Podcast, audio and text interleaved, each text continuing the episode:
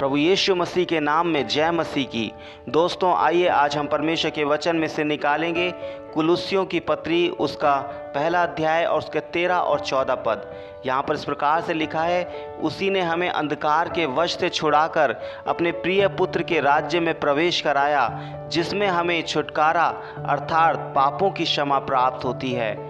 हाँ मेरे प्रियो, परमेश्वर ही है जिसने हमें अंधकार के वश से छुड़ाया है। और ना केवल अंधकार के वश से छुड़ाया, बल्कि अपने प्रिय पुत्र के राज्य में प्रवेश कराया। हम में से हर एक के जीवन की अलग अलग कहानियाँ होंगी अलग अलग स्टोरीज होंगी, किस तरह परमेश्वर ने हमें अंधकार के वश से निकाला और अपने पुत्र अपने पुत्र के राज्य में प्रवेश कराया है। हाँ मेरे प्रियो, हम सब एक समय था जब परमेश्वर से अनजान थे, संस्कार, संसार में जीवन बिता रहे थे और अंधकार में थे। लेकिन तब परमेश्वर की ज्योति हम पर चमकी। प्रभु ने अपने अनुग्रह के द्वारा हमारा उद्धार किया और हमें अपने प्रिय पुत्र के राज्य में प्रवेश कराया।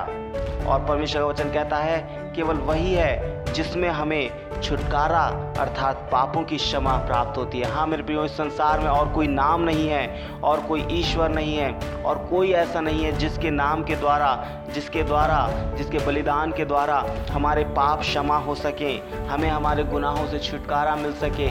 केवल और केवल प्रभु यीशु मसीह का नाम है, जिसके द्वारा हमारे पाप क्षमा होते हैं, और परमेश्वर हमारे पापों का लेखा ना लेकर हमें प्रभु यीशु मसीह में अनंत जीवन का दान देते हैं। हाँ मेरे प्रियो, यदि आज तक हमने प्रभु यीशु मसीह पर विश्वास नहीं किया है तो हम आज ही उस पर विश्वास करें। उसके, उस पर विश्वास करने के द्वारा हम अंधकार के वश से छूट कर उसके राज्य में, धार्मिकता के राज्य में, उसके ज्योति के राज्य में प्रवेश करने पाते हैं। और केवल इतना ही नहीं, परमेश्वर हमारे सारे गुनाहों को क्षमा करके हमें अनंत जीवन देते हैं। प्रभु आज के इस वचन के द्वारा आप सभी को आशीष दे।